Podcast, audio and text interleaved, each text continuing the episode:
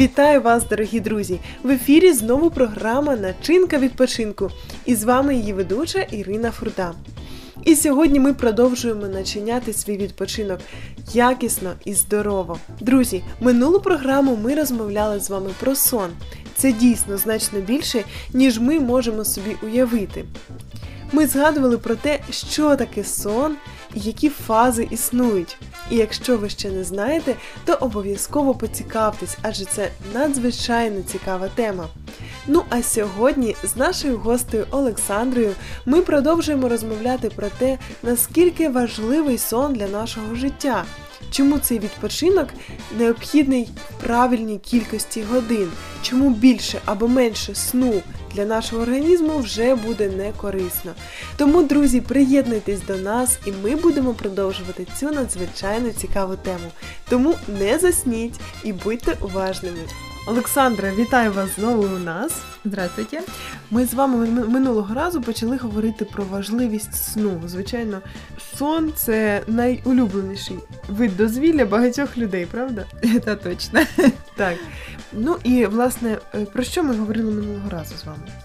Ну, мы говорили с вами, что такое сон, какие бывают фазы сна. И мы решили, что сегодня мы с вами продолжим и рассмотрим, чем грозит нарушение сна, недосыпание, чем это грозит для здоровья людей. Ну так, дійсно це дуже актуально, тому що багато хвороб ми маємо саме через недостаток сну. А нам здається, що е, купа інших причин, і ми не усуваємо саме причину сну. Розкажіть, будь ласка, нам трішки про те, які все ж таки є ризики, коли сна недостатньо в нашому житті. Ну, наверняка вы замечали, что после плохого или слишком короткого сна ваше самочувствие оставляет желать лучшего. Це правда. Внимание становится рассеянным, точность реакции ухудшается. Повторіть, я щось прослухала. Щось я розсіяна дуже. Да.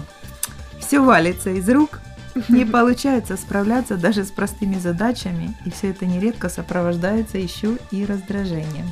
Не так ли? Так, я думаю, не одна я себе впізнаю з цих симптомів. Да, бывает. Так происходит потому, что организм не успел восстановить израсходованные за последние сутки силы. Получается, перезагрузка не случилась, и вы работаете на остатках ресурсов предыдущего дня. Угу. А взагалі, що відбувається з людиною, яка довгий час спить недостатню кількість годин? Очень много патологий в организме. Вот самые основные. Нарушается обмен веществ. Организм истощается, так как не успевает восстанавливаться снижается иммунитет. И, а вследствие мы понимаем, что вследствие этого человек часто болеет. Угу. Повышается риск заболевания сердечно-сосудистой системы. Вероятность заболеть диабетом второго типа также растет. У таких людей к, э, к тому же еще снижается память, мышление, внимание, речь, даже функция контроля. Растет общая масса тела. Удивительно, да? От недосыпания человек может поправляться – это связано с тем, что во время фазы глубокого сна розщепляється лишній жир. Мені здається, я щойно придумала ідеальну дієту для жінок. Просто спіть, висипайтеся, і нехай рум'янець буде у вас натуральним.